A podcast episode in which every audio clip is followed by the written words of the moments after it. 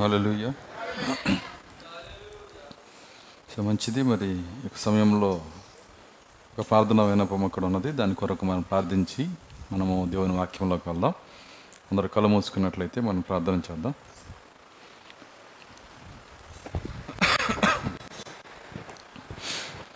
స్తోత్రములు స్తోత్రములు స్తోత్రములు ప్రభువ. కృపగల తండ్రి మీ స్తోత్రాలు చెల్లిస్తున్నాం. ఉదయకాల సమయం మాతో కూడా ఉన్న దేవుడవు. మీ సన్నిధి ప్రసన్నతను మాకు ఇచ్చిన దేవుడవు నాయన తండ్రి నిజంగా మాతో మాట్లాడిన దేవుడవు నాయన. నీ వాక్యమును మాకు తెరిచిన దేవుడవు. లేఖనములు ప్రత్యక్షపరిచిన దేవుడవు. ఓ ఈ సాయంకాల కొడికలు మరొకసారి మా మధ్యకి రమ్మని ప్రార్థిస్తున్నా.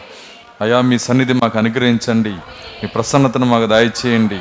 దేవా ఆత్మతో ఆరాధించి నేర్పించండి ప్రభువా. ఓ తండ్రి నాయన మా అంతరాత్మలో ప్రభువా మీరు రమ్మని ప్రార్థిస్తున్నాము నాయన. సహాయము దయచేయండి. ఇక్కడున్న ప్రార్థన వినపం మీ చేతులకు అప్పగిస్తున్నా. ప్రభా నాయన నీకు కుమార్తె కళ్యాణాన్ని మీరు జ్ఞాపం చేసుకునండి.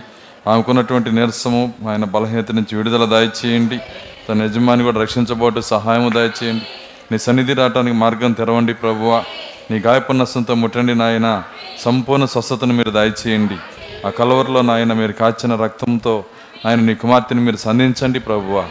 సంపూర్ణ స్వస్థతనిచ్చి మీ సాక్షి నిలబెట్టుకోమని యేసుక్రీస్తునాలో ప్రార్థించి వేడుకొంచున్నాము. ఆమె అందరం లేచి నిలబడదాం.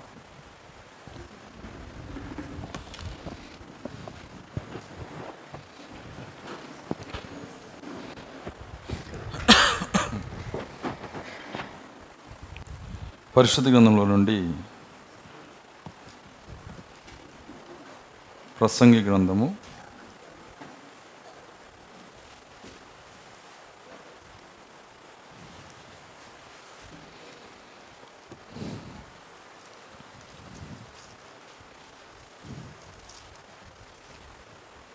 ఐదో అధ్యాయము. ఒకటో వచ్చిన చదువుకుందాం.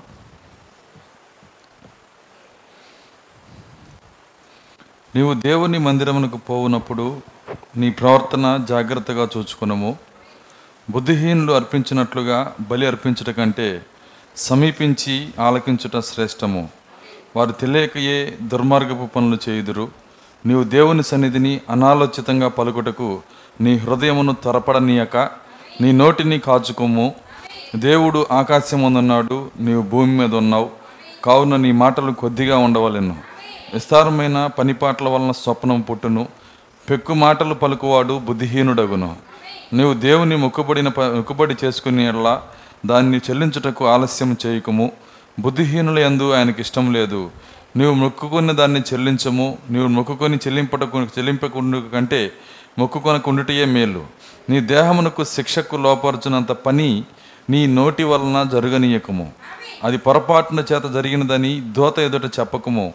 నీ మాట వలన దేవునికి కోపం పుట్టించి నీ వేళ నీ కష్టము వ్యర్థపరుచుకొనిదెవు అధికమైన స్వప్నములను మాటలను నిష్ప్రయోజనములు నీ మట్టుకు నీవు దేవుని యందు భయభక్తులు కలిగి ఉండము. దేవుడు తన వాక్యం దీవించనుగాక ప్రార్థించుకుందాం. స్తోత్రములు ప్రభువ కృపగలన తండ్రి మీ స్థుతులు చెల్లిస్తున్నాం. తండ్రి యొక్క సమయంలో నీ లేఖన భాగం ఇక్కడ చదవబడి ఉన్నది. తండ్రి నాయన ఈ లేఖనలు మా కొరకు ఇరవండి మా ఆలోచనలు మా తలంపులు మీ స్వాధీనపరచుకొనండి. ప్రభు వాక్యంలో నాయన తండ్రి నాయన మీ యొక్క వెలుగును అనుగ్రహించమని ప్రార్థిస్తున్నా. తండ్రి వాక్య వాక్యం పైన మీ వెలుగును ప్రకాశించండి ప్రభువ. ఎందుకంటే దాన్ని మేము చూడగలిగినట్లుగా సహాయము దయచేయండి. నన్ను సిలువ మరుగు చేయండి ప్రభువ. నేను బలహీన నన్ను బలపరచండి. మీరే మాట్లాడి మీ నామానికి మహిమ తెచ్చుకోమని యేసుక్రీస్తు నామలో ప్రార్థించి వేడుకొంచున్నాము. ఆమె కూర్చున్నాం.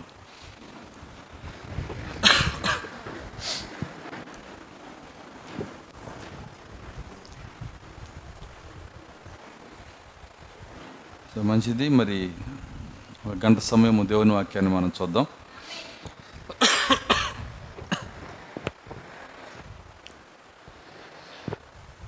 వాటర్ బాటిల్ ఒకటి పెట్టండి. Water bottle. పెట్టారా? ఓకే. చదవనటువంటి లేఖనంలో మరి దేవుడు ఇక్కడ మాట్లాడుతూ ఉన్నాడు. మరి చక్కని హెచ్చరికలు ఇక్కడ చేస్తూ ఉన్నాడు ఆయన. ఆయన ఇచ్చినటువంటి హెచ్చరికలు మరి మన హృదయం పైన రాసుకోవాలి.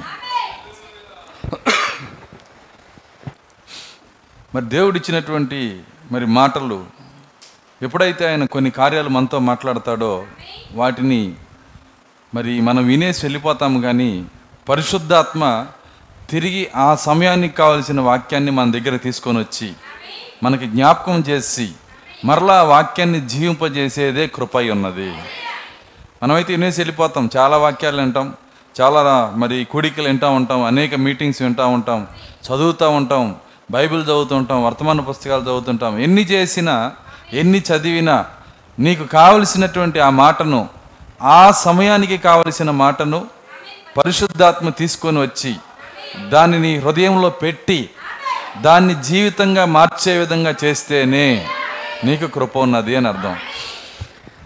లేదంటే ఎంతగా నువ్వు చదివినా ఎంతగా నువ్వు దాన్ని తెలుసుకున్నా ఎంత జ్ఞానం నువ్వు సంపాదించినా దానివల్ల ఏ ప్రయోజనం లేదు. నేను బైబిల్ చూస్తే అనేక మంది అదే విధంగా ఉన్నారు. మరి యేసుక్రీస్తు భూమి మీదకి వచ్చినప్పుడు మరి ఆ దినానికి కావలసిన వాక్యం ఏంటంటే మెస్సియాని నమ్ముట. అదేనా? కావాల్సింది. కానీ వాళ్ళు ఏం చేశారు? వాళ్ళ పనుల్లో వాళ్ళు బిజీగా ఉన్నారు. వాళ్ళకి అనేకమైన మరి గ్రంథాలు ఉన్నాయి అనేకమైన కార్యక్రమాలు ఉన్నాయి అన మరి అనేకమైనటువంటి డిగ్రీలు ఉన్నాయి అన్నీ ఉన్నాయి. కానీ ఏది దానివల్ల వాళ్ళకి ఉపయోగకరంగా లేదు. ఆ గడి కావాల్సింది ఏంటంటే మెస్సియాని ఎరుగుట మెస్సియాని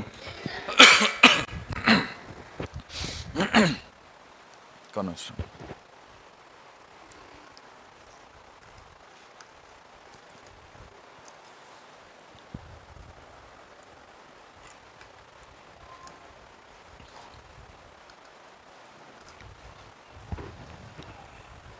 ఆ ఒక్క మా ఆ ఒక్క పని గనక చేయకపోతే ఎన్ని చేసినా వ్యర్థమే.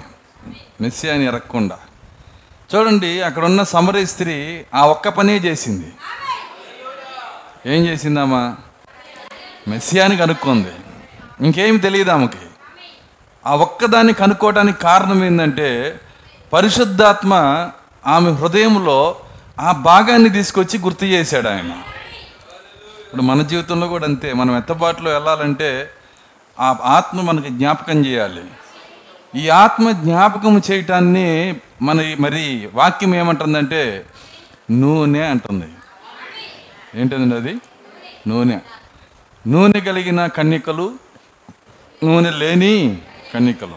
నూనె కలిగిన కన్నికలు ఎవరంటే బుద్ధి కలిగిన కన్నికలు. నూనె లేని కన్నికలు ఎవరంటే బుద్ధి లేని కన్నికలు. ఈ నూనె అంటే ఏం చేస్తుందంటే నూనె అనగా పరిశుద్ధాత్మ. పరిశుద్ధాత్మ నువ్వు మాట్లాడేటప్పుడు నీకు జ్ఞాపకం చేస్తాడు. నువ్వు ఆలోచించేటప్పుడు నీకు జ్ఞాపకం చేస్తాడు. నువ్వు నిర్ణయం తీసుకునేటప్పుడు నీకు జ్ఞాపకం చేస్తాడు. చూడండి ఇవన్నీ కూడా పరిశుద్ధాత్మ ఉంటేనే సరైన నిర్ణయం నువ్వు తీయగలుగుతావు. సరైనటువంటి మాట నువ్వు మాట్లాడగలుగుతావు. పరిశుద్ధాత్మ ఉంటేనే నువ్వు ఖచ్చితంగా జాగ్రత్తగా నువ్వు నడవగలుగుతావు. అయితే ఆత్మ లేకపోతే ఏమైందంటే మరి బుద్ధిహీనమైన కార్యాలలో మనం కొట్టుకొని పోతూ ఉంటాం. కాబట్టి అక్కడ వ్యత్యాసం తీసుకొస్తుంది ఎవరంటే కేవలము నూనె. ఎత్తబడే వాళ్ళకి ఉన్నదేంటి? ఎత్తబడే వాళ్ళకి ఎత్తబడని వాళ్ళకి లేనిదేంటి అంటే కేవలము నూనె. నూనె అనగా పరిశుద్ధాత్మ. ఆ పరిశుద్ధాత్మ మన జీ ఆయన మన జీవితంలో ఉంటే ఆ నూనె మనలో ఉంటే మనల్లో ఉండి ఆయన బోధిస్తాడంట. దానికే ప్రాక్త అంటున్నాడు. అంతరంగ బోధకుడు అంటున్నాడు ఆయన. అంతరంగ బోధకుడు. మనం చదివినటువంటి మూలవాక్యంలో చాలా చక్కని మాటలు రాశాడు ఇక్కడ. ఆయన ఏమంటున్నాడంటే నీవు దేవుని మందిరమునకు పోవునప్పుడు నీ ప్రవర్తన జాగ్రత్తగా చూచుకొనుము. నీవు దేవుని మందిరంకి వెళ్ళినప్పుడు ప్రతి ఒక్కరి ప్రవర్తన జాగ్రత్తగా చూడమనలేదు ఆయన. ఏమన్నాడు ఆయన? నీ ప్రవర్తన. చూడండి తీర్పుకి ఒకే ఒక వ్యత్యాసం ఉంది. నిన్ను నీవు విమర్శించుకుంటే. తనను తాను విమర్శించుకున్నవాడు తనను తాను విమర్శించుకుంటే తనను విమర్శించుకుంటే తీర్పు తప్పించుకుంటాడు. ఇతరులు విమర్శిస్తే సింపుల్ అది పెద్ద పెద్ద లాజిక్ ఏం లేదు దాంట్లో. అందరినీ విమర్శించేవాడు తీర్పులో ఉన్నాడు. తన్ను తాను విమర్శించుకునేవాడు తీర్పును తప్పించుకుంటున్నాడు. ఎన్నిసార్లు చెప్పినా కానీ జీవితంలో మాత్రం అది రాదు. అర్థమవుతుందా? ఎందుకంటే పరిశుద్ధాత్మ కృప చూపిస్తేనే మనల్ని మనమే విమర్శించుకొని మనం సైలెంట్గా మనం ఉండగలుగుతాం. చూడండి ఆయన అంటున్నాడు నీవు దేవుని మందిరమునకు పోవునప్పుడు నీ ప్రవర్తన జాగ్రత్తగా చూచుకునము. బుద్ధిహీనులు అర్పించినట్లుగా బలి అర్పించడం కంటే సమీపించి ఆలకించుట శ్రేష్టము. వారు తెలియకయే దుర్మార్గపు పనులు చేయుదురు. చాలామంది తెలిసి చేయట్లా తెలియకే చేస్తున్నారంట. అనేక మంది దుర్మార్గ పనులు చేస్తున్నారు అంటున్నాడు ఆయన. ఎందుకు ఈ దుర్మార్గ పనులు జరుగుతున్నాయి అంటే ఆయన ఏమంటే వారు తెలియకే దుర్మార్గ పనులు చేయుదురు. నీవు దేవుని సన్నిధిని అనాలోచితంగా పలుకుటకు నీ హృదయమును త్వరపడనీయక నీ నోటిని కాచుకోము దేవుని సన్నిధిలో నడిచేటప్పుడు ప్రాముఖ్యమైన కార్యం ఏంటంటే మన నోటిని కాచుకోవాలంట. అసలు మనిషి సంతోషపడేది దేంట్లో తెలుసా? తెలుసా? మీకు వాడు మాట్లాడిన మాట బట్టి. నోరుని వాడే మనిషి సంతోషిస్తాడు. చూడండి నోటి వలన మాత్రమే సంతోషం పొందుతాడు. అట్లాంటి నోటిని ఆయన ఏమంటున్నాడు? కాచుకోమంటున్నాడు. నీ నోరు జాగ్రత్తగా కాచుకో. నీ దేవుని సన్నిధిని అనాలోచితంగా పలుకును పలుకుటకు నీ హృదయమును త్వరపడనీయక నీ నోటిని కాచుకొనుము. నాలుకను కాచుకోవాలి నోటిని కాచుకోవాలి. భాస్కర్ ఎందుకు చెబుతున్నారు? ఇయే చాలా ప్రాముఖ్యమైనది. అర్థమవుతుందా?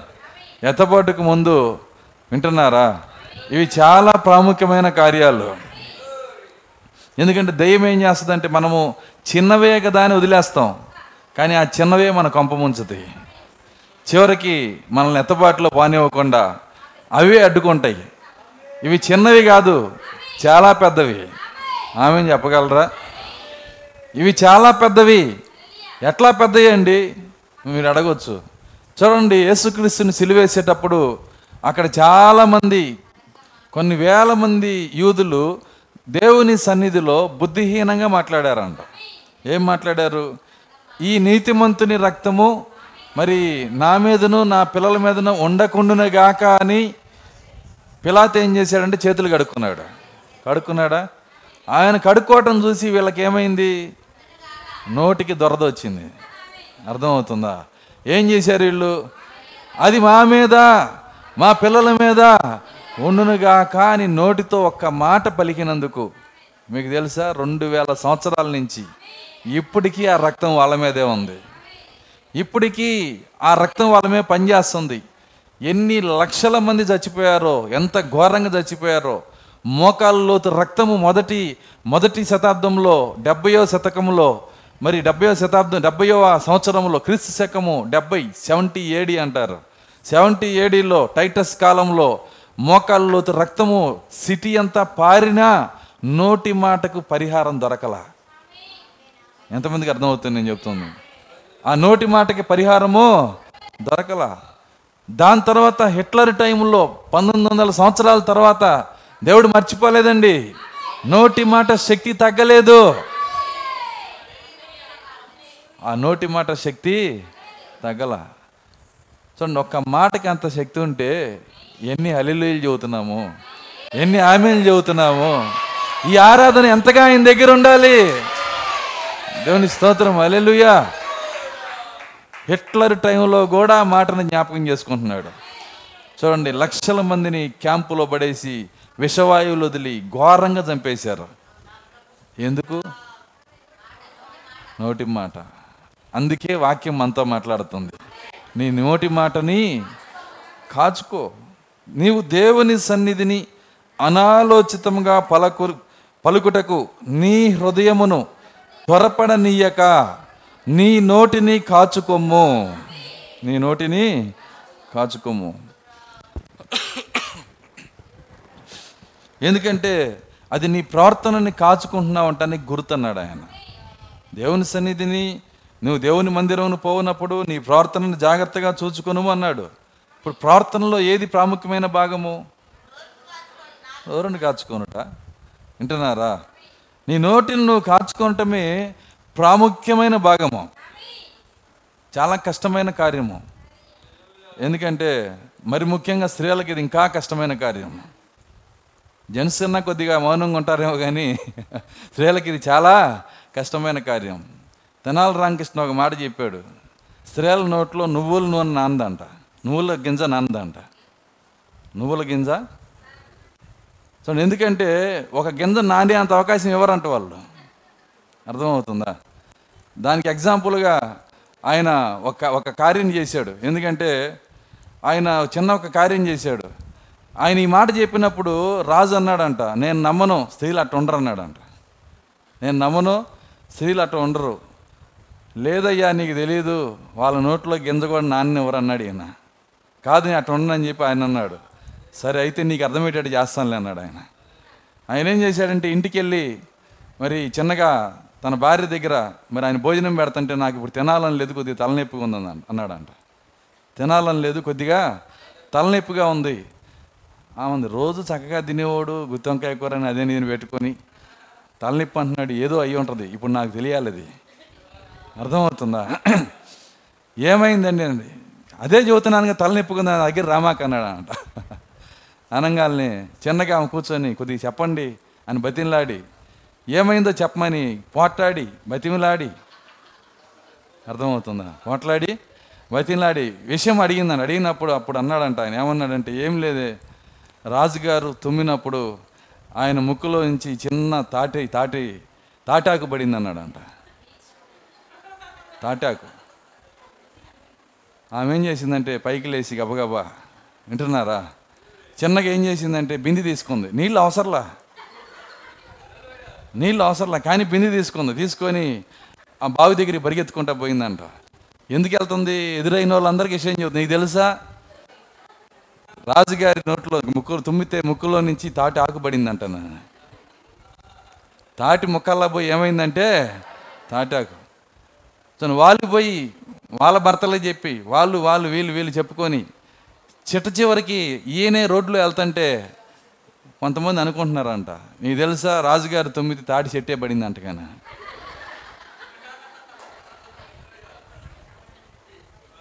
ఇది ఇది శ్రీకృష్ణదేవరాయలు గారు విన్నాడంట. ఈయన ఇంతకీ అసలు నాకు నా కథ ఈ ప్రజల్లో ఎట్ట ఎట్టబోయింది? నేను ఎవరికి చెప్పలేదు అసలు నాకే ఆరోగ్య సమస్య లేదు. చూడండి ఆయన తెనాల రంగకృష్ణ ఉంటే అడుగుతున్నాడు ఎందుకో ప్రజలు నా ఆరోగ్యం గురించి తెగ బాధపడుతున్నారు? అర్థమవుతుందా? ఈ ఇలా ఉన్నాను అలా ఉన్నానని చెప్పి అనుకుంటున్నారు. ఏమైంది అన్నప్పుడు అప్పుడు చెప్పాను ఇదంతా నేనే చేశానని ఇదంతా నేను అట్లా చెప్పలేదే రాజా. చిన్న తునుకు పడింది వాళ్ళు ఏమో చెట్టే పడింది అంటున్నారు వాళ్ళు. తను ఒక నుంచి ఒక వెళ్ళేటప్పటికి ఏమైందంటే ఇలా మారిపోద్ది. చూడండి దాంట్లో ఎంత సంతోషం ఉందో మీకు తెలుసా? తెలుసా తెలియదా దేంట్లో? ఆ విధంగా విషయాలు పాస్ చేసేటప్పుడు. అర్థమవుతుందా? చూడండి అందుకే అంటున్నాడు ఖచ్చితంగా నువ్వు దేవుని మందిరంలో ఎన్ని పనికిరావండి? ఇవే నువ్వు జాగ్రత్త జాగ్రత్త పడాలి. దేవుని మందిరంలో వచ్చినప్పుడు నీ నోరు కాచుకోవాలంట. చాలా జాగ్రత్తగా ఉండాలి. ఎందుకంటే జీవము కలిగిన దేవుని సన్నిధిలో మనం ఉన్నాము. ఆయన మన ప్రతి మాట వింటున్నాడు. వింటాడా వినడా? ప్రతి మాట వింటున్నాడు. ఎవరు వ్యర్థంగా మాట్లాడరో వాళ్ళ మాటలు వింటాడు ఆయన. సరే నీ దగ్గరికి ఎవరైనా ఒక వ్యక్తి వచ్చి అతను నీతో మాట్లాడుతూ మాట్లాడుతూ ఏదేదో మాట్లాడుతున్నాడు అనుకోండి. ట్రైన్ పైన బస్సు వెళ్తుంది బస్సు పైన ట్రైన్ వెళ్తుంది అంటున్నాడు అనుకోండి. వాడు ఎంత చెప్పినా నీకు వీడు ఎప్పుడు పోతాడు అనుకుంటావు నువ్వు? అంటే వాడు బుద్ధిహీనంగా మాట్లాడుతుంటే వాడి స్వ వాడి యొక్క మాటలు వినటానికి ఇష్టపడతావా? ఎందుకంటే వాడు బుద్ధిహీనంగా మాట్లాడేటప్పుడు వాడి వాడి స్వరం వినటానికి కానీ వాడి మాటలు వినటానికి కానీ నువ్వు ఇష్టపడవు.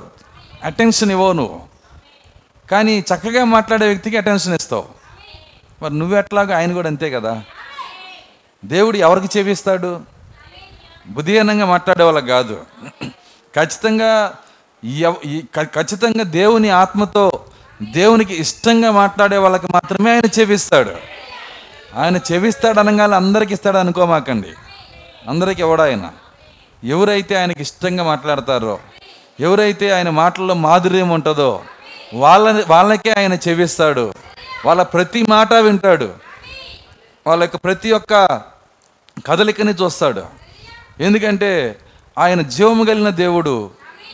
చూడండి మన మాటలన్నీ వినే దేవుడు ఆయన. ప్రతి మాటలు వింటాడు. అక్కడ ఆయన మాట్లాడుతున్నప్పుడు ఇస్కియా దగ్గర రాజు మాట్లాడుతున్నప్పుడు ఆ యొక్క మరి రాజు పేరేంటి? మర్చిపోయాను నేను అది. సన్ సన్ సన్హెద్రీబ్. వచ్చి మరి మాట్లాడేటప్పుడు అప్పుడు రాజు అంటున్నాడు. దేవుడు అంటున్నాడు. నువ్వు మాట్లాడినది నా చెవిలోకి వచ్చిందన్నాడు ఆయన. నేను విన్నానంటున్నాడు. కాబట్టి నీ ముక్కుకి గాలము తగిలించి నేను వెనక్కి లాగి వింటున్నారా? ఇసిరి నీ దేశానికి పంపించేస్తానని చెప్పాడు. విన్నాడా లేదా? ఆయన వినే దేవుడు ఆయన వినే దేవుణ్ణి విసిగించొద్దు. నేను చెప్పేది ఏంటంటే వినే దేవుణ్ణి విసిగించొద్దు. ఎందుకంటే ఆయన వింటున్నాడు కదా అని ఏది పడితే అది చెప్పమాకండి. మన జీవితంలో ప్రతి మాట వింటున్నాడు. ప్రతి ఆలోచన వింటున్నాడు. దేవుని స్తోత్రం అలెలుయ్య అందుకే ఆయన ఇక్కడ అంటున్నాడు ఏమన్నాడంటే నీవు దేవుని సన్నిధిలో సన్నిధిని అనాలోచితంగా పలుకుటకు నీ హృదయమును త్వరపడనీయక నీ నోటిని కాచుకొమ్ము. నీ నోటిని కాచుకోము ఒక వ్యక్తి బుద్ధిహీనంగా మాట్లాడాడు. ఏమన్నాడంటే యేసు నువ్వు నువ్వు నిజంగా దేవుని కుమారుడు అయితే నువ్వు సిలువ మించి దిగి నేను నువ్వు రక్షించుకొని నన్ను కూడా రక్షించు. నోరుంది కదా వదిలేశాడు. అర్థమవుతుందా? ఇంకొక ఆయన ఏం చేశాడంటే అదే నోటిని వాడాడు. బుద్ధిహీనంగా మాట్లాడమాక అందరం ఒకే శిక్షా విధిలో ఉన్నాము. వింటున్నారా? నువ్వేదో నువ్వేదో నీతిమంతుడైన దొంగవని ఆయన ఏదో పనికిరాను అన్నట్టుగా మాట్లాడతావే ఎగతాళి చేసినట్టుగా. అసలు ఆయన ఆయనలో ఏ దోషం లేదు. అర్థమవుతుంది? ఆయనలో ఏ దోషం లేదు. ఆయన ఎందుకు ఆయన సిలివేస్తున్నారు నాకు అర్థం కాలేదు. అయితే ఆయన నేను ఎరిగి ఉన్నాను. ఆయన ఒక రాజు అయి ఉన్నాడు. ఆయనకు ఒక రాజ్యం ఉంది. యేసు నీవు నీ రాజ్యంతో వచ్చినప్పుడు నన్ను జ్ఞాపకం చేసుకోవా? ఆ ఒక్క మాట ఎంత సంతోషపడ్డాడంటే దేవుడు ఈ రోజే నీవు నాతో కూడా పరదైసులో ఉంటావు. దేనిని బట్టి అండి? మాటను బట్టి. నీ మాటను బట్టే నీవు నీతిమంతుడిగా తీర్పు దించబడతావు నీ మాటను బట్టే నువ్వు అపరాధిగా తీర్పు తీర్చబడతావు ఎంతమంది ఈ వాక్యాన్ని చదివారు? అసలు ఇది వాక్యం అని కూడా చాలామంది తెలియదు. నేను చెప్పింది వాక్యము. ఎవరు చెప్పారు? మోసేనా? దావీదా? యషియానా? నేను చెప్పిన ఈ మాట ఎవరు చెప్పారు? నీ మాటను బట్టే ఏమన్నాడు? నీతిమంతునిగా తీర్చబడదు. నీ మాటను బట్టే అపరాధిగా మన ప్రభువే స్వయంగా చెప్పాడు. దేవుని స్తోత్రం. అలెలుయ యేసుక్రీస్తే స్వయంగా చెప్తున్నాడు. నీ మాటను బట్టే నీతిమంతుడివి. నీ మాటను బట్టే అపరాధివి. కాబట్టి మనం దేన్ని కాపాడుకోవాలంటే మన మాటని చాలా జాగ్రత్తగా కాపాడుకోవాలి. సో ఎందుకంటే ఆయన అంటున్నాడు ప్రాక్త అంటున్నాడు ఒక కార్యాన్ని ఒక లేఖనాన్ని చదువుదాం. ప్రకటన గ్రంథము మూడో అధ్యాయము నాలుగో వచ్చిన మూడు నాలుగు.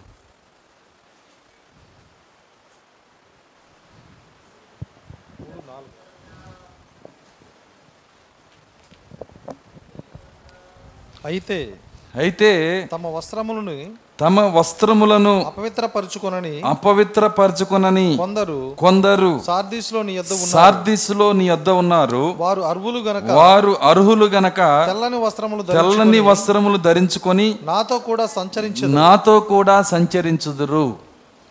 చూడండి ప్రవక్త ఏమంటున్నాడంటే ఏడు సంఘకాలాల్లో దేవుడు మాట్లాడిన మాట లవోదికిలో ఉన్న వాళ్ళకి సరిపోయిద్ది అన్నాడు ఆయన. ఇది సార్దీస్ వాక్యం కదండి సార్దీస్ మాటగా అనమాకండి. ప్రవక్త అంటున్నాడు అది మనకు కూడా. కాబట్టి ఆయన ఏమన్నాడంటే అయితే తమ వస్త్రములు అపవిత్రపరచుకునని కొందరు సార్దీసులో నీ యొద్ద ఉన్నారు. ఎవరున్నారంట? తమ వస్త్రములు అపవిత్రపరచుకోనని కొందరు. వస్త్రాలు అపవిత్రపరచుకోవాలా? అంటే అర్థం ఏంటి? చూడండి దాని అర్థము వాక్యమునకు వాక్యమే అర్థం ఇవ్వాలి. దాని గురించి ప్రవక్తే మాట్లాడుతున్నాడు ఇక్కడ. ఏమంటున్నాడంటే మీరు ఇంటికి వెళ్ళిన చదవండి. ఏడు సంఘకాలములు మూడు వందల పదిహేనో పేజీలో. జయించువాడు అలాగున తెల్లని వస్త్రములు ధరించుకొనును. ఇది వాస్తవంగా నాలుగో వచ్చిన మరలా చెప్పుటై ఉన్నది. తమ వస్త్రములు అపవిత్రపరచుకునని కొందరు గూర్చి ఇక్కడ చెప్పబడింది. అదే కదా మనం చదివింది. మనకు చాలా సంవత్సరాల క్రితం ఒక సామెత ఉండేది. దాన్ని ఈ వచనం ద్వారా తీసుకుని ఉందిరని నిస్సందేహంగా చెప్పవచ్చును. ఆ నానుడి ఏమనగా నీ బట్టలను శుభ్రంగా ఉంచుకో. నీ బట్టలను? అందుకే పాస్ గారు ఏరియాలతో ఉతుక్కుంటుంది. అర్థమవుతుందా? అది కాదు. వస్త్రాలంటే ఇవి కాదండి. ఈ వస్త్రాల గురించి కాదు చెప్తుంది. వస్త్రములు అపవిత్రపరచుకోనని కొందరు అంటున్నాడు. వస్త్రం ఏంటో కాదు ఏడు సంఘకాలాల్లో ఏడుగురు దోతల ద్వారా వారి వర్తమానం అనే వస్త్రం ఇవ్వబడింది అక్కడ. వర్తమానం అనే వస్త్రం. వస్త్రం అనగా ఏదో కాదు వర్తమానమే. చూడండి వస్త్రము మరి ఇక్కడ వస్త్రం అని చెప్పినప్పుడు ఆ వర్తమానమును మురికి చేసుకోవచ్చు అనగా ఆ వస్త్రాన్ని మురికి చేసుకోవచ్చు లేదంటే పోగొట్టుకోవచ్చు. ఏదైనా చేయొచ్చు. ఇక్కడ వస్త్రం అనగా థియోఫోని అనే అర్థం కూడా ఉంది. అర్థమవుతుందా? కానీ ఆ అర్థం ఇక్కడ కుదరదు. ఎందుకంటే థియోఫనీ ఉన్న వ్యక్తి దాన్ని పోగొట్టుకోలేడు. అర్థమవుతుందా? థియోఫనీకి మురికి అవ్వదు. థియోఫనీకి మురికి అవ్వదు. ఇక్కడ చెబుతున్న అర్థం ఏంటంటే వర్తమానమే వస్త్రమై ఉన్నది వర్తమానమే వస్త్రం. అందుకే ఆయన అంటున్నాడు. ఏమంటున్నాడంటే గొర్రెపిల్ల భార్య తనను తాను సిద్ధపరచుకుని ఉన్నది. ఆమెకి తెల్లని నార నార బట్టలు ఇవ్వబడిను. నార నార వస్త్రాలు ఇవ్వబడిను. అవి పరిశుద్ధుల నీతి క్రియలు. పరిశుద్ధుల నీతి క్రియలు. అంటే పరిశుద్ధులకి దేవుడిచ్చిన నీతి క్రియలు. ఏదైతే వర్తమానం ద్వారా ఇచ్చాడో ఆ నీతి క్రియలే పెండ్లి కుమార్తె యొక్క వస్త్రమై ఉన్నది. అనగా వర్తమానమే వస్త్రమైంది. అయితే ఆ వస్త్రాన్ని మురికి చేసుకునే వాళ్ళు కొంతమంది పోగొట్టుకునే వాళ్ళు కొంతమంది దిగర్ల దిగం దిగంబదులు అయ్యేవాళ్ళు కొంతమంది రకరకాల ప్రజలు ఉన్నారు దాని గురించి అంటున్నారు నీ బట్టలు శుభ్రంగా ఉంచుకో. దాని యొక్క అర్థం ఏమనగా ఇతరులు ప్రశ్నించు కార్యములలో ఇతరులను ఇతరులు ప్రశ్నించు కార్యములలో జే జోక్యము చేసుకొనవద్దనియే. జోక్యము చేసుకొనవద్దనియే. నీ బట్టలు శుభ్రంగా ఉంచుకో. దాని యొక్క అర్థం ఏమనగా ఇతరులు ప్రశ్నించు కార్యములలో జో జోక్యము చేసుకొనవద్దనిదియే ఇతరులు ప్రశ్నిస్తూ ఉంటారు చాలా కార్యాలు. దాంట్లో మనం ఏం చేయాలి? దాంట్లో మనం కూడా దూరాలి. అదేనా? చూడండి చక్కగా చెప్తున్నాడు. చాలా చక్కగా దాన్ని వివరిస్తున్నాడు. ఇతరులు ప్రశ్నించే కార్యములో మనము జోక్యం చేసుకోకూడదు. దీన్ని లైఫ్లోకి ఎంతమంది తీసుకోగలుగుతారు? చాలా కష్టం అండి ఇది.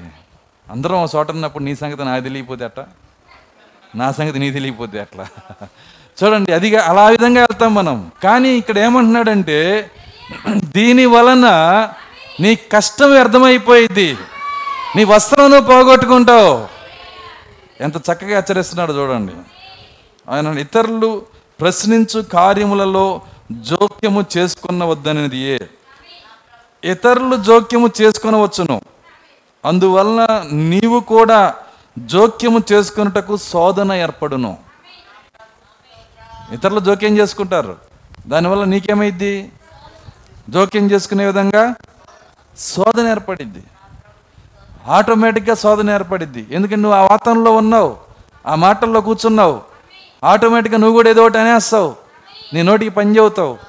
నోరే కదా. అర్థమవుతుందా? చక్కగా వాడతావు. అసలు మన కొంప ముంచేదే ఈ నోరని తెలియదు మీకు.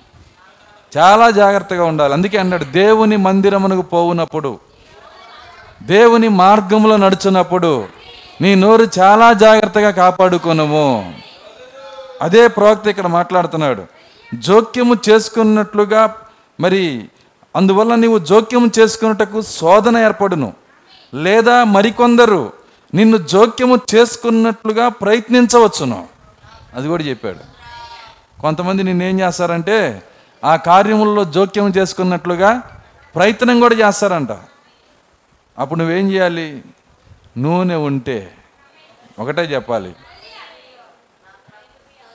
ఏడు సంఘకాలాలు మూడు వందల పదిహేనో పేజీ. ఇంటికి వెళ్ళి చదువుకోమని చెప్పి ప్రభువా నన్ను బతికించని పారిపోవాలి అక్కడి నుంచి. అర్థమవుతుందా? ప్రభువా నాకు ఈ కార్యాలు వద్దు అని పారిపోవాలి.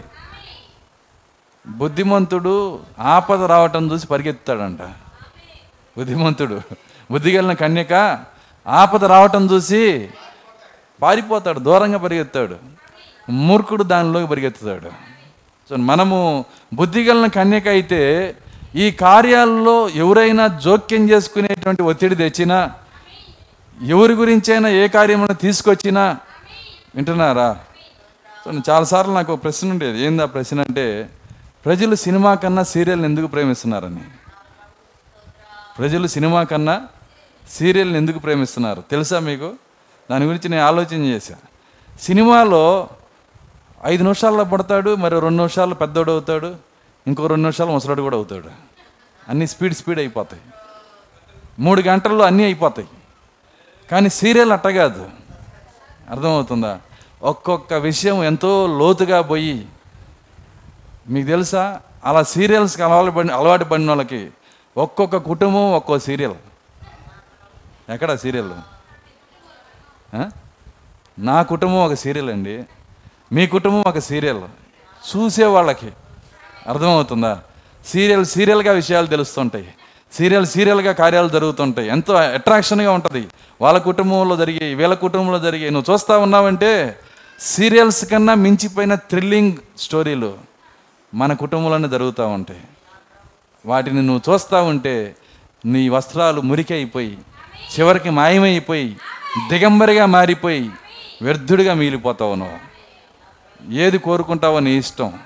వింటున్నారా? ఎందుకంటే బయట ఉన్న క్రైస్తవేతరుల కన్నా బయట ఉన్న డినామినేషన్ల కన్నా ఎక్కువ పోరాటం ఉన్నది లోపల ఉన్న వాళ్ళకే. కాబట్టి సీరియల్స్ ఎక్కడ జరుగుతాయి అంటే ఎక్కువ? ఎక్కడ జరుగుతాయండి? ఈ వర్తమాన ప్రజల్లోనే జరుగుతాయి. అయితే అవన్నీ మనకు అనవసరం. ఏది నువ్వు వినాల్సిన అవసరం లేదు. ఎందుకంటే దాని పని దాని బాధ్యత అంతా ఇద్దరున్నారు. ఒకటి దేవుడు రెండు పాస్టర్. అర్థమవుతుందా? దేవుడు పాస్టర్. వాళ్ళ మీద నమ్మకం ఉంటే తను ఒకడు పద్దాకెళ్ళి కెప్టెన్ రూమ్లో కూర్చుంటున్నాడంట. కెప్టెన్ ఎవరో తెలుసా? ఓడ నడిపే ఆయన. అక్కడికి పోయి పద్దాకెళ్ళి సార్ కాసేపు ఇక్కడ కూర్చుంటా. "ఆ, కూర్చో. ఆయన నడుపుతుంటే ఇన్ని చెమటలు పోస్తున్నాయి అంట ఎవరికి? కూర్చొని చూసేవాడికి. ఒక గంట రెండు గంటలు రెండు రోజులు మూడు రోజులు చూసి నాకు ఎందుకు పద్దాక నా దగ్గరికి వచ్చి కూర్చుంటున్నావు? అంటే మీరు ఎట్ట నడుపుతారని భయం వేస్తుందండి నాకు. మీరు ఎట్ట నడుపుతున్నారని భయం వేస్తుంది నిజంగా విశ్వాసం ఉంటే వదిలిపెట్టాలి. ఎంతమందికి అర్థమవుతుంది నేను చెప్తుంది? ఈ సంఘమును నడిపించేది దేవుడు. ఆయనకి వదిలిపెట్టు. రెండోది ఆయన అసిస్టెంట్ నేను. నాకు వదిలిపెట్టు. అర్థమవుతుందా? మిగిలిన కార్యాలు నువ్వు విడిచిపెట్టేసేయాల? అది నిజ విశ్వాసం అంటే. అదే దేవుడు అడుగుతుంది ఇక్కడ నీ ప్రవర్తన జాగ్రత్తగా చూసుకునము. చూడండి ఎందుకంటే సీరియల్స్ సీరియల్స్ చూసే రోజులు ఇవి. మీకు తెలుసా అసలు ఈ సీరియల్స్ కనుక కరెక్ట్గా కరెక్ట్గా చూస్తే గుండెపోట్లు కూడా వస్తాయని గుండెపోట్లు దడలు అర్థమవుతుంది? భయము ఆందోళన వాళ్ళ ముఖంలో రంగులు అర్థమవుతుందా? కట్ కట్ చేసి ఎక్కడ అసలు వాళ్ళు ఆపే స్థలానికి తర్వాత ఏమైద్దా అని రోజు రోజు రేపు వచ్చేదాకా నిద్రపట్టదనమాట అర్థమవుతుందా? అట్లాంటి స్థలంలో ఆపుతారు. మనిషి ఇది వాటికి బానిస అయిపోయాడు. అయితే ఆ సీరియల్స్ చర్చిలో చూడొద్దు. అదే నేను కోరే కోరిక. సంఘములో మన సీరియల్స్ని చూసే వాళ్ళము కాదు. ఏ సీరియల్స్ నీ టీవీ సీరియల్స్ గురించి చెప్పట్లా? అర్థమవుతుందా? కుటుంబం ఒక్కొక్క కుటుంబము ఒక పేరు సీరియల్. మా సీరియల్ పేరు యాకోబు. ఆ సీరియల్ పేరు వంశీ. అర్థమవుతుందా? ఏ సీరియల్ పెట్టుకుంటే ఆ సీరియల్ వస్తుంది మీకు. అర్థమవుతుందా? నేను ఇద్దరిని చెప్పా మీరు కూడా ఒక సీరియల్లే. మా పేర్లు చెప్పలేదంటే మీ పేర్లు మీరు పెట్టుకోండి అక్కడ. అర్థమవుతుందా? ఈ సీరియల్స్లోకి నువ్వు వెళ్తే ఏమైందంటే ఆటోమేటిక్గా వాటి గురించి మాట్లాడి. వింటున్నారా? ఆటోమేటిక్గా మనం వస్త్రాలు మురికి చేసుకొని ఆటోమేటిక్గా ఏమైందంటే వస్త్రములు పోగొట్టుకునే దౌర్భాగ్యపు స్థితికి వచ్చేస్తాము. వస్త్రాలు పోగొట్టుకోవటమే దౌర్భాగ్యము దిక్కుమాలినతనము. లవోదికియా దేవుని స్తోత్రం అలెలుయ్య నిజంగా నీలో నూనె ఉంటే ఎవరైనా జోక్యం చేసుకునే విధంగా నీ దగ్గరికి వచ్చినా నువ్వు దండం పెట్టి చెప్పాలి. నాకు చెప్పమాకండి. ఎంతమంది చెప్పగలరు ఆ విధంగా? దేవుని స్తోత్రం అలెలుయ్య నువ్వు అలా చెబితేనే బ్రతికేది. ఇక్కడ బాగుంటుంది. చాలా సంతోషంగా ఉంటుంది. కానీ రేపు దేవుని ఎదుట దిక్కుమాలిన తనంలో మనం ఉంచవలసి వస్తుంది. కాబట్టి ఆ స్థితికి మనం పోకూడదు. అందుకే ఆయన అంటున్నాడు ఏమంటున్నాడంటే నీ బట్టలు శుభ్రంగా ఉంచుకో దాని యొక్క అర్థం ఏమనగా ఇతరులు ప్రశ్నించు కార్యముల్లో జోక్యము చేసుకొనవద్దని ఏ ఇతరులు ప్రశ్నించే కార్యములో ప్రశ్న ఏదొచ్చినా దాన్ని ఇడిచిపెట్టు. అది దాని అర్థం. ఎందుకంటే ఆ ప్రశ్నకి ఆన్సర్ ఇచ్చేవాడు ఆయనే. క్వశ్చన్ మార్కుతో జాగ్రత్తగా ఉండు అంటున్నాడు ఆయన. క్వశ్చన్ మార్కుతో జాగ్రత్తగా ఉండు. మనకు అనవసరం. దాని గురించి మరి ఇతరుల గురించి మనం పట్టించుకోవాల్సిన అవసరమే లేదు. నేను చెప్పాను నేను. ఇద్దరు గురించి. వింటున్నారా?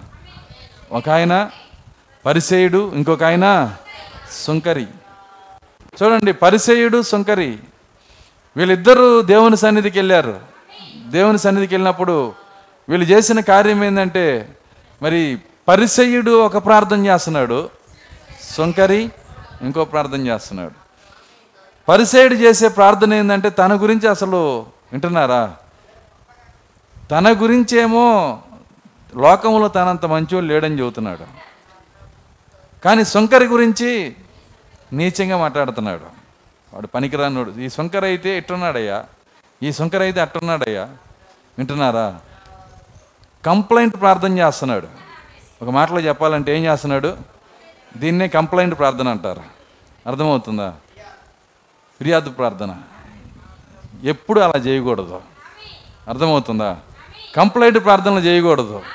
ప్రార్థన చేస్తే దేవునితో యథార్థంగా మాట్లాడినట్టు ఉండాలి. నీ గురించి నువ్వు మాట్లాడు. అర్థమవుతుందా? సంగమును గురించి బ్రతిమలాడుకో. సంగము గురించి బ్రతిమలాడుకో. అక్కడైతే చూడండి దేవుడు ఒక మాట చెబుతున్నాడు. ఇప్పుడు ఆ మాటలను బట్టి ఆ ప్రార్థనలో ఆయన వాడిన మాటలను బట్టి మనం చదివిన మూలవాక్యంలో దానివల్ల ఏమైందో చెబుతున్నాడు.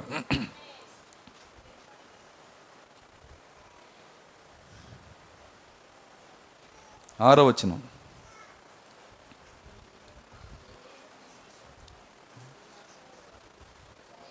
ఐదు ఆరు. ప్ర- ప్రసంగి ఐదు ఆరో వచనం.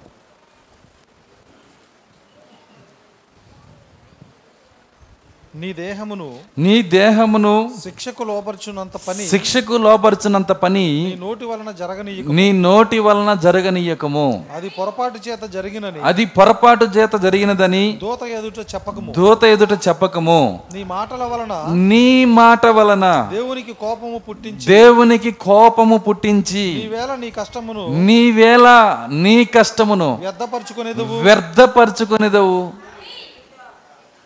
ఏంటి ఆయన కష్టం?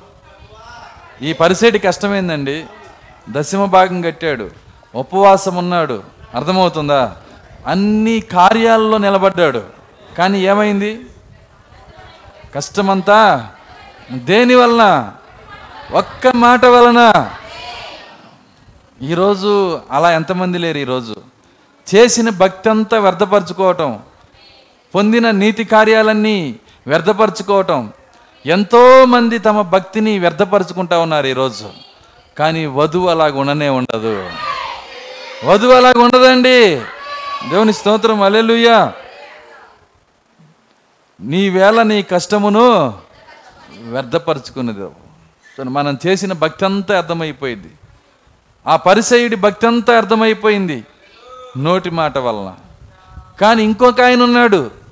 అదే నోటి మాటతో నీతిమంతుడిగా తీర్చబడ్డాడు. అతను సరిగా లేడు. అతని జీవితం సరిగా లేదు. కానీ దీనుడుగా దేవుని దగ్గర ఉన్నాడు. దీనుడుగా దేవుని దగ్గర మాట్లాడుతున్నాడు. ప్రభు నేను యోగ్యనే కాదంటున్నాడు. దేవుని స్తోత్రం అలెలుయ్య ఆ తగ్గింపు మాటను బట్టి వింటున్నారా? నీతిమంతుడిగా తీర్చబడ్డాడు. ప్రవక్త దీన్ని మనకి నేర్పించడానికి ఎంతో ప్రయత్నం చేశాడు. మాట మాట మాట మాట అని అనేక సార్లు ప్రయత్నం చేశాడు. వింటున్నారా? చివరికి సురేఫెనికే ఆ స్త్రీ గురించి కూడా మాట గురించే చెప్పాడు ఆయన. చెప్పాడా లేదా? చూడండి ఆమె వచ్చినప్పుడు దేవుడు టెస్ట్ చేస్తున్నాడు అక్కడ. సురేఫెనికే స్త్రీ వచ్చినప్పుడు ఏం టెస్ట్ చేస్తున్నాడంటే కోపముతో ఏమైనా మాట్లాడిద్దా? ఎవరు? సురేఫెనికే కేసరి. నేనే రెచ్చగొడతాను. రెచ్చగొట్టేది ఎవరండి? దేవుడే. నిన్ను రెచ్చగొట్టేది కూడా దేవుడే చేస్తాడు. నిన్ను పరీక్షించువాడు ఆయనే. నీ గూడు రేపువాడు కూడా ఆయనే. నిన్ను రేగేటట్టు చేసేవాడు కూడా ఆయనే. నా కోపం రేపమాక అనే మనిషిని కాదనమాక అర్థమవుతుందా? నువ్వు ఎంత చెప్పినా నీ కోపాన్ని ఆయన రేపే తీరతాడు. కానీ అక్కడే నువ్వు ఎవరో నువ్వు చూపించుకోవాలా? నువ్వేమై ఉన్నావో చూపించుకోవాలా? దేవుని స్తోత్రం. అలెలుయ్యా చూడండి ఇక్కడ ఆమె ఎప్పుడైతే ఆయన దగ్గరికి వచ్చిందో ఆయన అంటున్నాడు ఏమంటున్నాడంటే అమ్మా నువ్వు అన్యురాలివి. నేను ఈ సువార్తని పిల్లలకే తీసుకొని వెళ్ళాను. ఈరోజు ఈ సువార్తని ఇజ్రాయిల్కి మాత్రమే తీసుకొని వెళ్తున్నాను. పిల్లల రొట్టెలు పిల్లలకి ఇచ్చే ఫుడ్ కుక్క పిల్లలకి వేయటం అసలు భావ్యంగా ఉంటుందా? ఒకసారి ఆలోచన చేయి పిల్లలకి వేయకుండా కుక్క పిల్లలకి వేయొచ్చా అప్పుడు ఆయన అన్నాడు ఆ మంది అయ్యా నేను నేను కుక్కని నా కుమార్తె ఒక కుక్క పిల్ల. అర్థమవుతుందా? దానికి ఆమెనని చెప్పింది ఆమె ఎంతో దీనంగా. నీ నోటి నుంచి ఏదొచ్చినా దానికి ఆమెనంటుంది ఆమె అంది అయ్యా కుక్క పిల్లలు కూడా యజమాని బల్ల మీద నుంచి పడే వాటికి ప్లేట్ పెట్టి రొట్టి పెట్టవసరలా. తొనకబడిద్దే. ఆ తొనకగా ఒక తొనకబడేయ్యా. యేసుక్రీస్తు ఒక మాట అన్నాడు. అమ్మా నీవు పలికిన ఈ మాటని బట్టి నీ కూతురు స్వస్థత పొందింది పో అంటున్నాడు ఆయన. ఇక్కడే ప్రవక్త ఒక మాట చెప్పాడు. నీ స్వస్థత కోసం కూడా నువ్వు ఏదో ప్రార్థనలు దాకా కూడా వెళ్ళవసరలా అలాంటి మాటలు మాట్లాడే స్థితికి నీ హృదయాన్ని ఎదిగించు. ఆ తగ్గింపు మాటలు దీనతంతో కూడిన మాటలు దేవునికి ఇష్టమైన మాటలు విశ్వాసపు మాటలు ఆ మాటలు మాట్లాడే స్థితిలో కనుక నువ్వు ఉండి అలాంటి మాటలు మాట్లాడు స్వస్థత నీకు వెనకాల రాకపోతే అప్పుడు అడుగన్నాడు? ఆయన స్వస్థత నీ వెనకాల రాకపోతే అప్పుడు అడుగు. మంచి మాట మాట్లాడి ఆమె స్వ ఆమె స్వస్థత పొందింది. అది ఆమెకేనా? మనకు లేదా? మనకు కూడా ఉంది. సో మన మాటలు ఏంటంటే స్వస్థత కాదు ఉన్న స్వస్థత పోయి తలకాయ నొప్పి వచ్చింది అర్థమవుతుందా? ఉన్న స్వస్థత పోయి రోగాలు వస్తాయి. మన మన మాటల వలన షుగర్లు వస్తాయి బీపీలు వస్తాయి. అర్థమవుతుంది? ఒత్తిడి పెరిగిపోయిద్ది. నూట అరవై బై నూట ఇరవై రెండు వందల బై నూట ఇరవై బీపీలు అనమాట పెరిగిపోతూ ఉంటాయి. షుగర్లు పెరిగిపోతూ ఉంటాయి. ఎందుకంటే మనమే దాన్ని తవ్వుకునేది ఎవరంటే మనమే. ఆ మాటలను మాట్లాడేది మనమే. కానీ మంచి మాటలు ఎవరు మాట్లాడతారో? దీనత్వంగా తగ్గించుకొని ఎవరు మాట్లాడతారో? వాళ్ళకి స్వస్థత ప్రార్థన చేయకుండానే వస్తుందంట. అది ప్రవక్త మనకి నేర్పించింది. ఆమె చెప్పగలరా? సరే మంచి మాటలు మాట్లాడే వ్యక్తికి ప్రార్థన చేయకుండానే మనం ప్రార్థన ఏలబడుతున్నా జరగవు. కారణం ఏంటంటే మన మాటలు సరవలేదు ఇంకా. కాబట్టి మనం సరి చేసుకోవాల్సిన ప్రాముఖ్యమైన కార్య కార్యం ఏంటంటే మన మాటల్లో. మన నోటి మాట. నా నోటి మాట నా హృదయ ధ్యానము నీకు ఇంపుగా ఉండునుగాక నా నోటి మాట నా హృదయ ధ్యానము నీకు ఇంపుగా ఉండునుగాక సో వాళ్ళు అంటారు హిందువులు నరం లేని నాలుక అంటారు ఇది. ఏంటంట నరం లేని నాలుక ఎట్లా పడితే అట్లా తిరుగుతుంది. ఏది పడితే అది మాట్లాడుతుంది. కానీ నీ బాడీ మొత్తంలో ప్రాముఖ్యమైనది ఏంటంటే నాలుకే. నీ బాడీ మొత్తంలో ప్రాముఖ్యమైనది నాలుకే. నువ్వు మాట్లాడే మాటని బట్టే సమస్తము జరుగుతూ ఉంటాయి. నువ్వేం మాట్లాడతావో దేవునికి ముందే తెలుసు అంట విచిత్రం ఏంటంటే నా కోపం వస్తే ఏం మాట్లాడతాను నాకు తెలియదని మనం అంటాం. కానీ ఏం మాట్లాడతావో ఆయన దగ్గర ఆల్రెడీ తెలుసు అంట ఆయనకి. దావిది అంటున్నాడు దేవా మాట నా నోటికి రాకముందే నాలుక రాకముందే దానిని పూర్తిగా నువ్వు ఎరిగి ఉన్నావు. దాన్ని పూర్తిగా ఎరిగి ఉన్నావు. నెపుకద్ నిజరు నోట్లో ఒక మాట పెట్టుకున్నాడంట. ఏం పెట్టుకున్నాడు? వింటున్నారా? నోట్లో ఒక మాట ఉంది ఆయనకి. ఇంకా నోట్లోనే ఉంది బయటికి రాలా. ఏమన్నాడంటే ఈ రాజ్యము దీని మహిమ నా చేత నా కొరకు నేనే కట్టించాను. నా ప్రభావము చూపించడానికి నా బలాతిశయము చూపించడానికి అన్నీ నా నా నా పెట్టాడు ఆయన. ఎప్పుడైతే ఆ మాట పలికాడో వెంటనే దూత రెడీగా ఉన్నాడు. ఆయన నోట్స్ దగ్గర పెట్టుకున్నాడు. ఓ నిపుకర్ నిజరు నీకు చెప్పడానికి పరలోక దేవుడు ఈ నోట్స్ ఇచ్చాడు ఈనో అర్థమవుతుందా? నీవు జంతువు వలె అడవిలో తిరుగుతావు గోళ్ళు పెరుగుతాయి పక్షిరాజు వలె గోళ్ళు పెరుగుతాయి మంచులో ఉంటావు ఎండలకు తడుస్తావు ఎండకి ఎండుతావు వర్షానికి తడుస్తావు. ఇల్లు వాడకుండా ఏడు సంవత్సరాలు తిరుగుతావు నువ్వు జంతువులో జంతువు అవుతావు. ఎప్పుడైతే ఆ మాట చెప్పబడుతుందో వణికిపోతున్నాడు. అయ్యో ఎందుకు వచ్చింది ఆ సమ ఆ శ్రమ? ఒక్క మాట. ఏ మాట్లాడుకో మాట్లాడకుండా మింగేస్తే పోలా. కానీ అది మింగటం చాలా కష్టం అండి నూనె ఉంటేనే నీ స్వరాన్ని నువ్వు మింగగలుగుతావు. నీ నోటిని నువ్వు కంట్రోల్ చేసుకోగలుగుతావు. దేవుని స్తోత్రం అలేలుయ్యా ప్రాక్త అందుకే అన్నాడు కంట్రోల్ టవర్ అన్నాడు ఆయన. కంట్రోల్ టవర్ దేవుని స్తోత్రం అలెలుయ్య చూడండి ఇక్కడ ఆయన ఏమంటున్నాడంటే ఇంటికి వెళ్ళిన చదవండి. ఆ, సార్దిస్ సంఘకాలము మూడు వందల పదమూడో పేజీ. ఒక్క నిమిషం.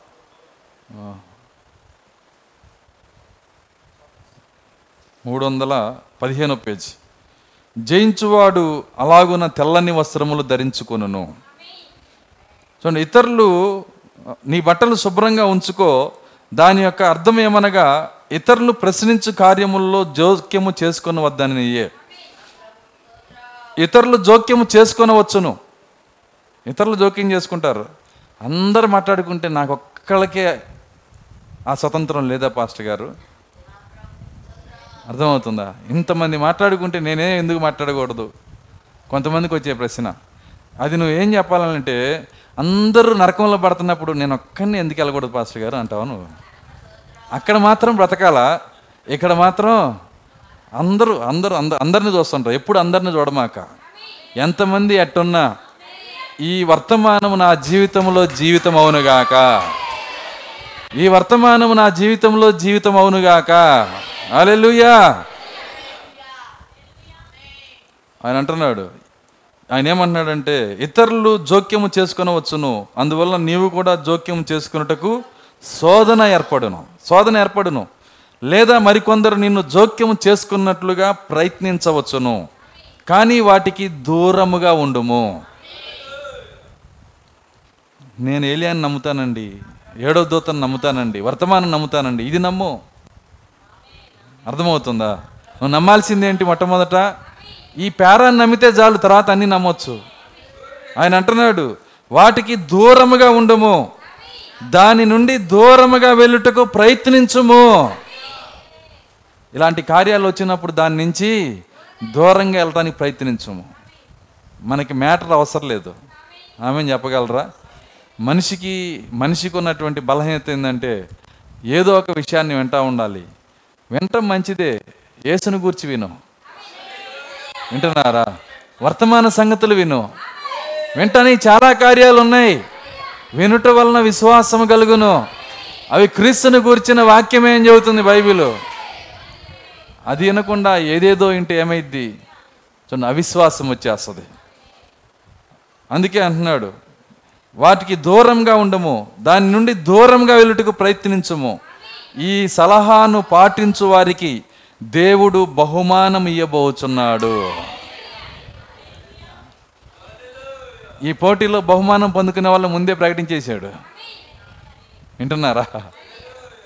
మరి ఈ పోటీలో బహుమానం పొందుకునే వాళ్ళు ఎలా ఉంటారో దేవుడు ముందుగానే ప్రకటించేశాడు.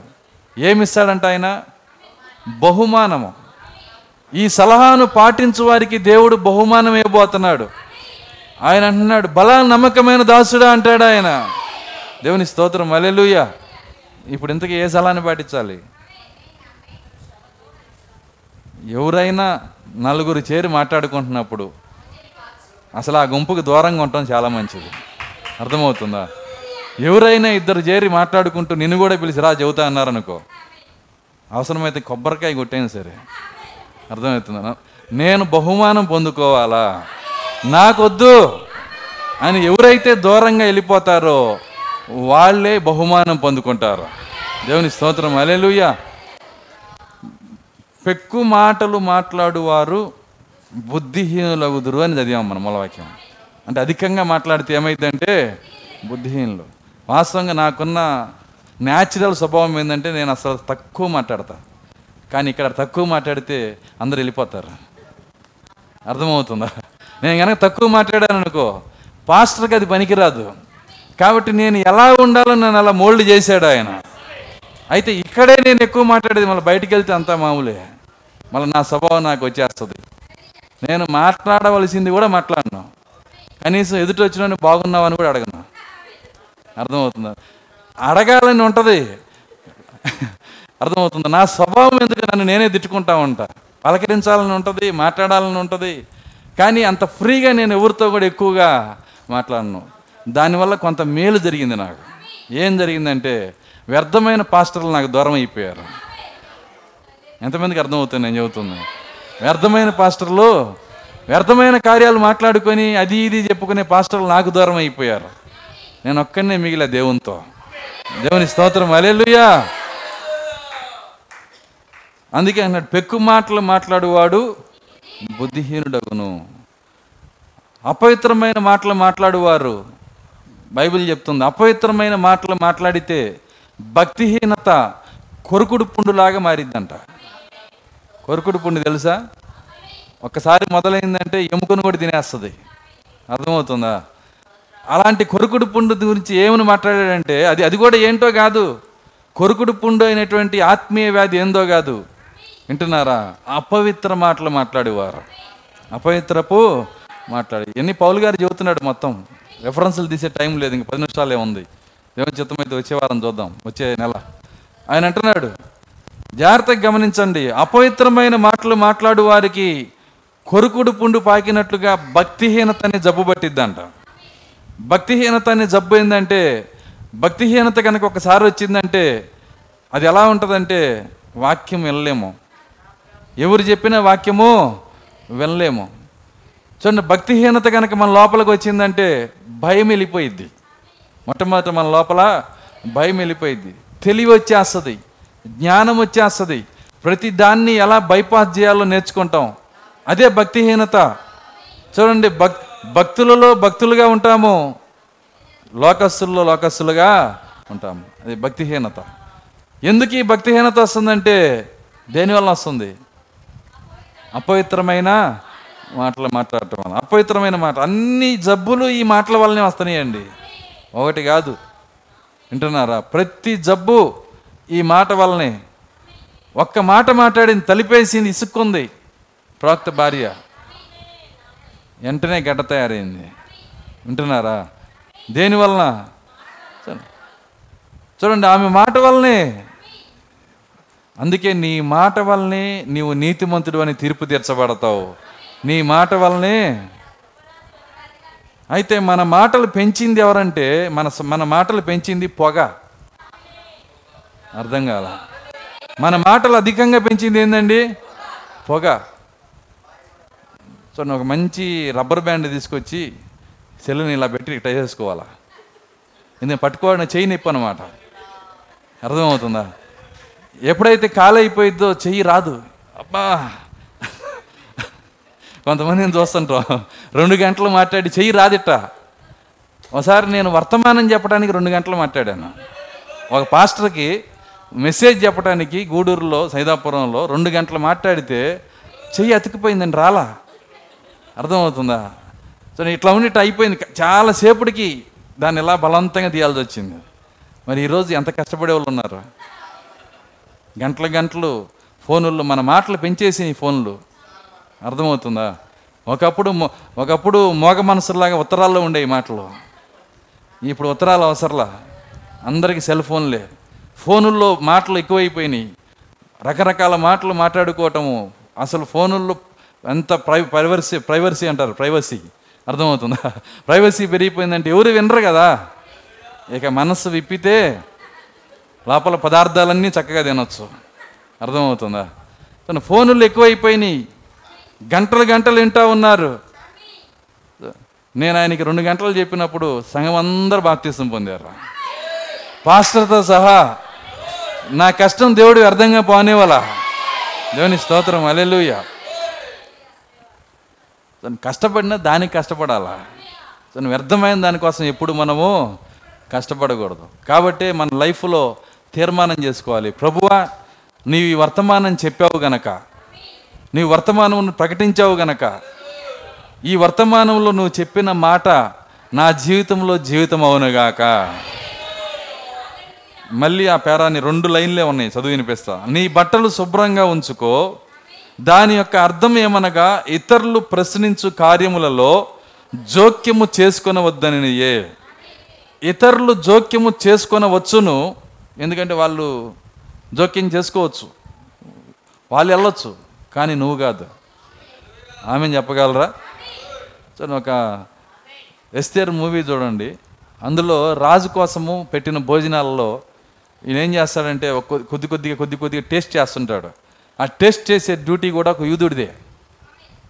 ఆయన టేస్ట్ చేస్తున్నప్పుడు ఆయనకు డౌట్ వస్తుంది. ఎవరైనా దాంట్లో విషం కలిపితే మరి నేను చచ్చిపోతాను కదా అధిపతిని అడుగుతున్నాడు. అయ్యా ఇందులో ఎవరైనా విషయం కలిపితే నా పరిస్థితి ఏంటి? నేను చచ్చిపోతాను కదా అన్నప్పుడు ఆయన అంటున్నాడు నీవు కావచ్చు రాజు కాకూడదు. ఇతరులు కావచ్చు ఇతరులు జోక్యం చేసుకోవచ్చు. నీవు కాకూడదు. ఎందుకంటే నువ్వు నువ్వు యాజకులకు రాజులకు యాజక సమూహమును. అంటే ఎవరు ఎటు వెళ్తే మనకెందుకు? దాని గురించి మనకు అవసరం లేదు. వాళ్ళు జోక్యం చేసుకోవడానికి లాగినా నేను రానని చెప్పును. ఎందుకంటే వర్తమాన ప్రకారము. ఎప్పుడైతే సంఘం అలా మారిద్దో అది దీవించబడిన సంఘంగా మారేది. దేవుని స్తోత్రం అలెలుయ్య ఎందుకంటే సీరియల్స్ లేకపోతే ఆ స్థానంలో పుస్తకాలు వస్తాయి. ఆమె చెప్పగలరా? ఏంటి సీరియల్స్ ఏంటి? మన సీరియల్స్ ఏంటి? చెప్పాను కదా. పాస్టర్ సీరియల్ పేరు పాస్టర్. అర్థమవుతుందా?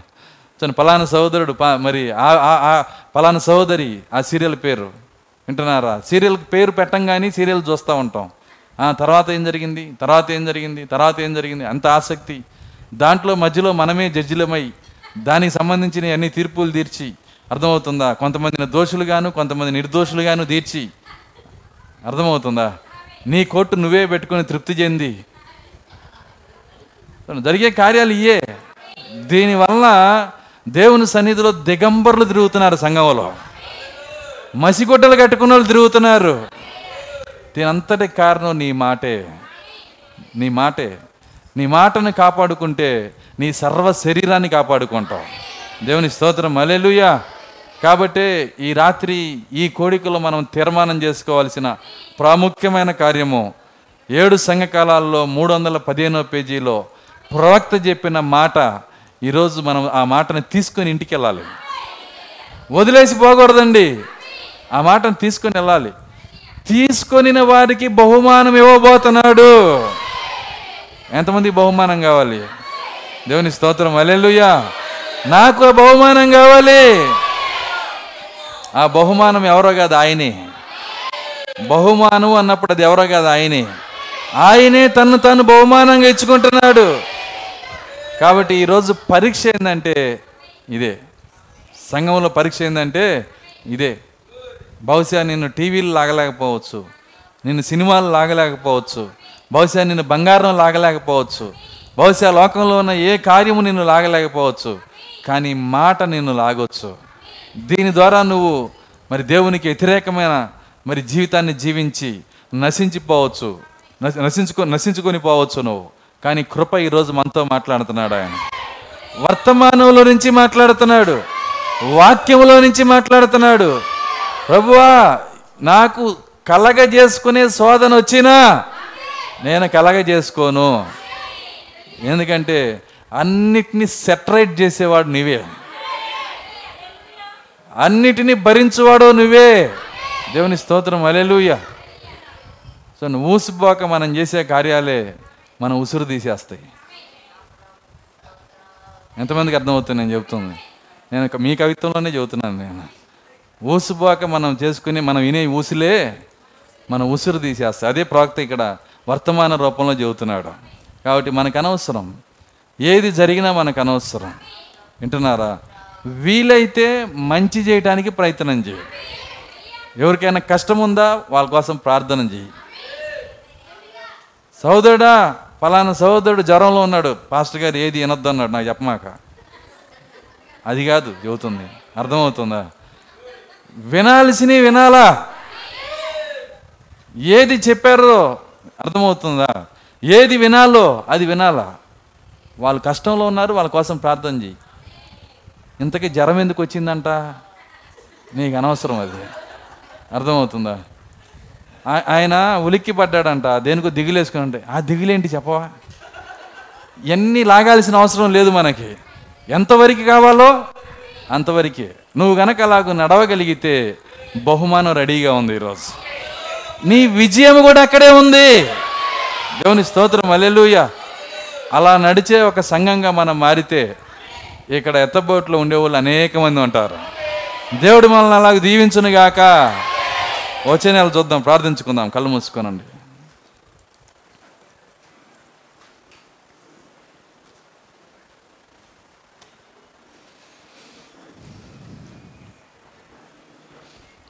స్తోత్రములు స్తోత్రములు స్తోత్రములు ప్రభువా.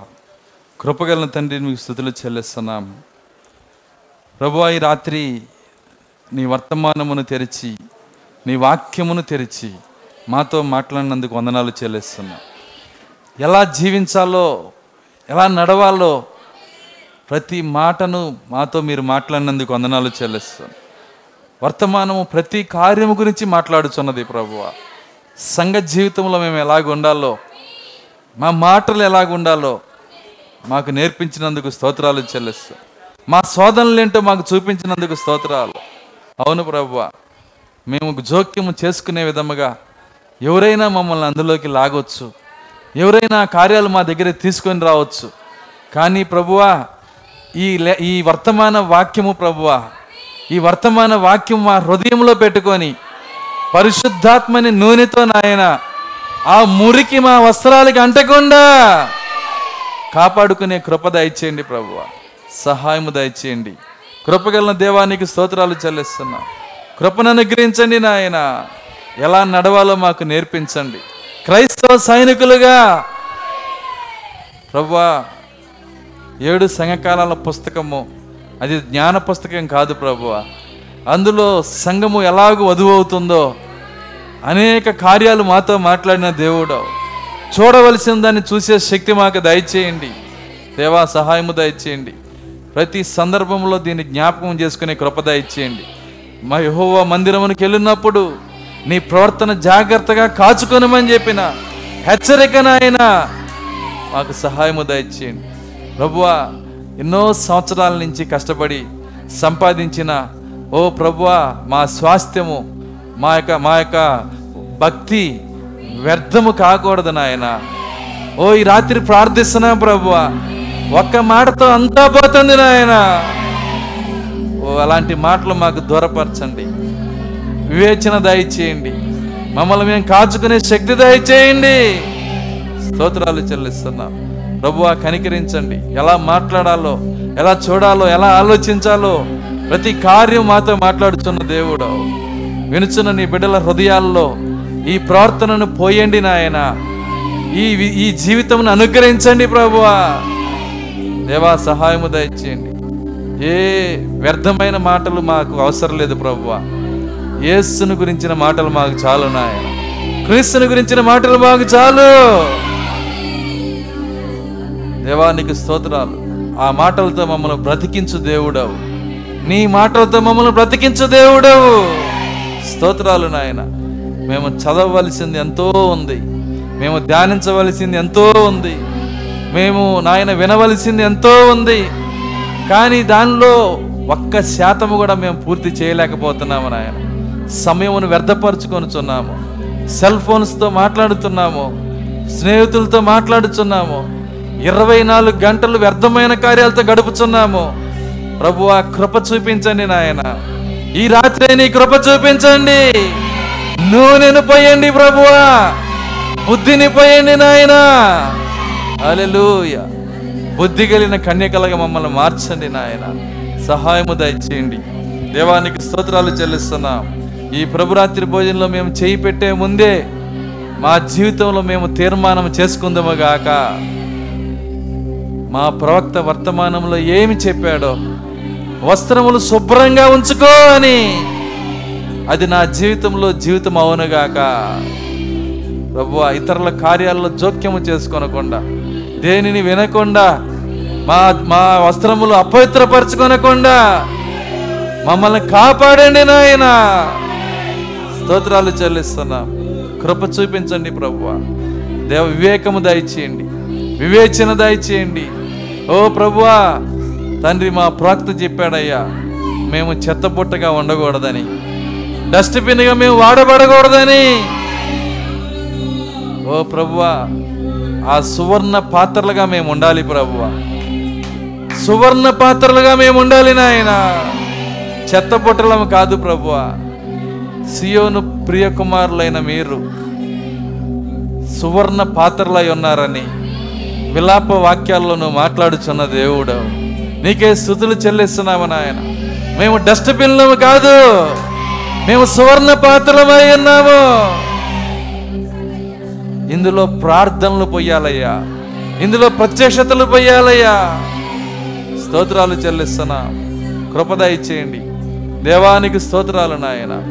ఓ ఈ కృప కనికరం సంఘానికి దయచేయండి. ఇంతవరకు అలాంటి జీవితం కనుక ఉంటే ఈ రాత్రి వారికి కృప దయచేయండి ప్రభువ. తమను తాము మార్చుకొని నీ సన్నిధిలో క్షమాపణ అడిగి నీ శరీరములో నీ రక్తములో పాలు పంపులు పొందుటకు సహాయము దయచేయండి నాయన. జీవితంను మార్చుకునే శక్తి మీరు దయచేయండి. ఎందుకంటే క్షమించడానికి మీరు ఎప్పుడు సిద్ధంగానే ఉన్నారయ్యా. ఓ దేవా బహుమానము తీసుకునే పరుగు మీరు దయచేయండి. బహుమానం తీసుకునే పోరాటం మీరు దయచేయండి. బహుమానమును పొందే విజయాన్ని మీరు దయచేయండి ప్రభువా. కూడొచ్చిన ప్రతి బిడ్డను మీరు దీవించి. ప్రభువా విన్న వాక్యం హృదయం పైన రాసి. ఆయన తండ్రి నిత్యముగా ప్రభువా క్షమాపణతో తండ్రి మారు మనస్సుతో సమాధానముతో ఈ శరీరం పైకి రక్తం పైకి వారి చేతులు చాపటకు సహాయము దయచేయమని యేసుక్రీస్తు నామలో ప్రార్థించి వేడుకొనుచున్నాము తండ్రి.